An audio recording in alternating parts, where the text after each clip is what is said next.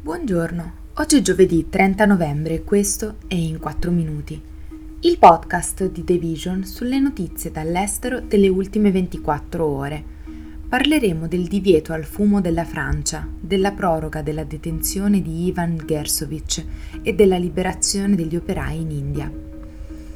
Partire dall'anno prossimo la Francia vieterà il fumo sulle spiagge, nei pressi di edifici pubblici come le scuole, nei parchi e nelle foreste, secondo quanto riportato dal governo francese, che ha presentato un piano per frenarne l'uso rendendo il fumo già più costoso, soprattutto per i più giovani. In precedenza le autorità locali avevano già vietato di fumare in più di 7.000 luoghi all'aperto, tra cui spiagge, foreste e parchi in tutto il paese, ma non esisteva un divieto a livello nazionale. La percentuale di fumatori tra i 17 anni è già scesa al 16% nel 2022 rispetto al 25% del 2017, ma il tabacco rimane una grande preoccupazione per la salute pubblica. Il piano del governo fa parte di un ambizioso sforzo per dare vita alla prima generazione senza tabacco entro il 2032. Sebbene le campagne antifumo abbiano accolto con favore alcune delle misure annunciate dal ministro della Sanità Aurélien Rousseau, hanno affermato che questo obiettivo ambizioso sarà difficilmente raggiungibile se il governo non agirà con ancora più forza per aumentare il prezzo delle sigarette Secondo le autorità francesi, i tassi di fumo in Francia sono rimasti pressoché invariati dal 2019, dopo decenni di calo regolare.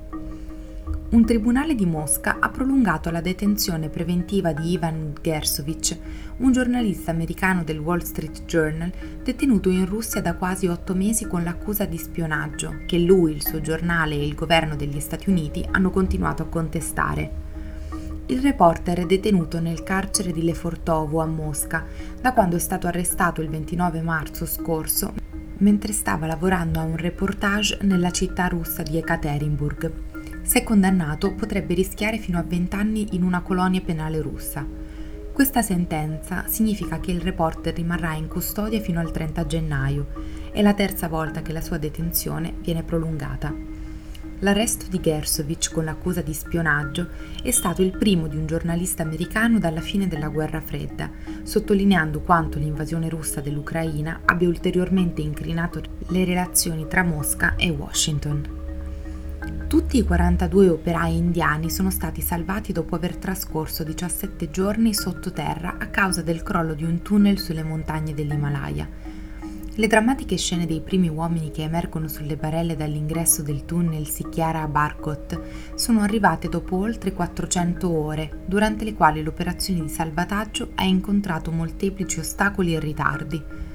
Gli operai sono stati tirati fuori attraverso un tubo di fuga, dopo che l'ultimo tratto di macerie era stato perforato manualmente da una squadra di esperti di Rat Hole Mining, arrivati in supporto dopo la rottura della trivella meccanica che era riuscita a superare quasi 50 metri di macerie.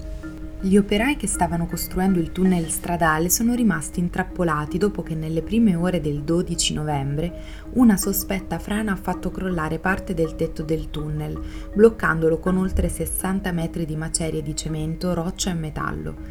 L'estrazione con il metodo del rat hole, un metodo primitivo di estrazione del carbone attraverso tunnel molto piccoli, è vietata in India a causa dell'alto rischio, ma la pratica rimane comune in alcuni stati. Questo è tutto da The Vision, a domani.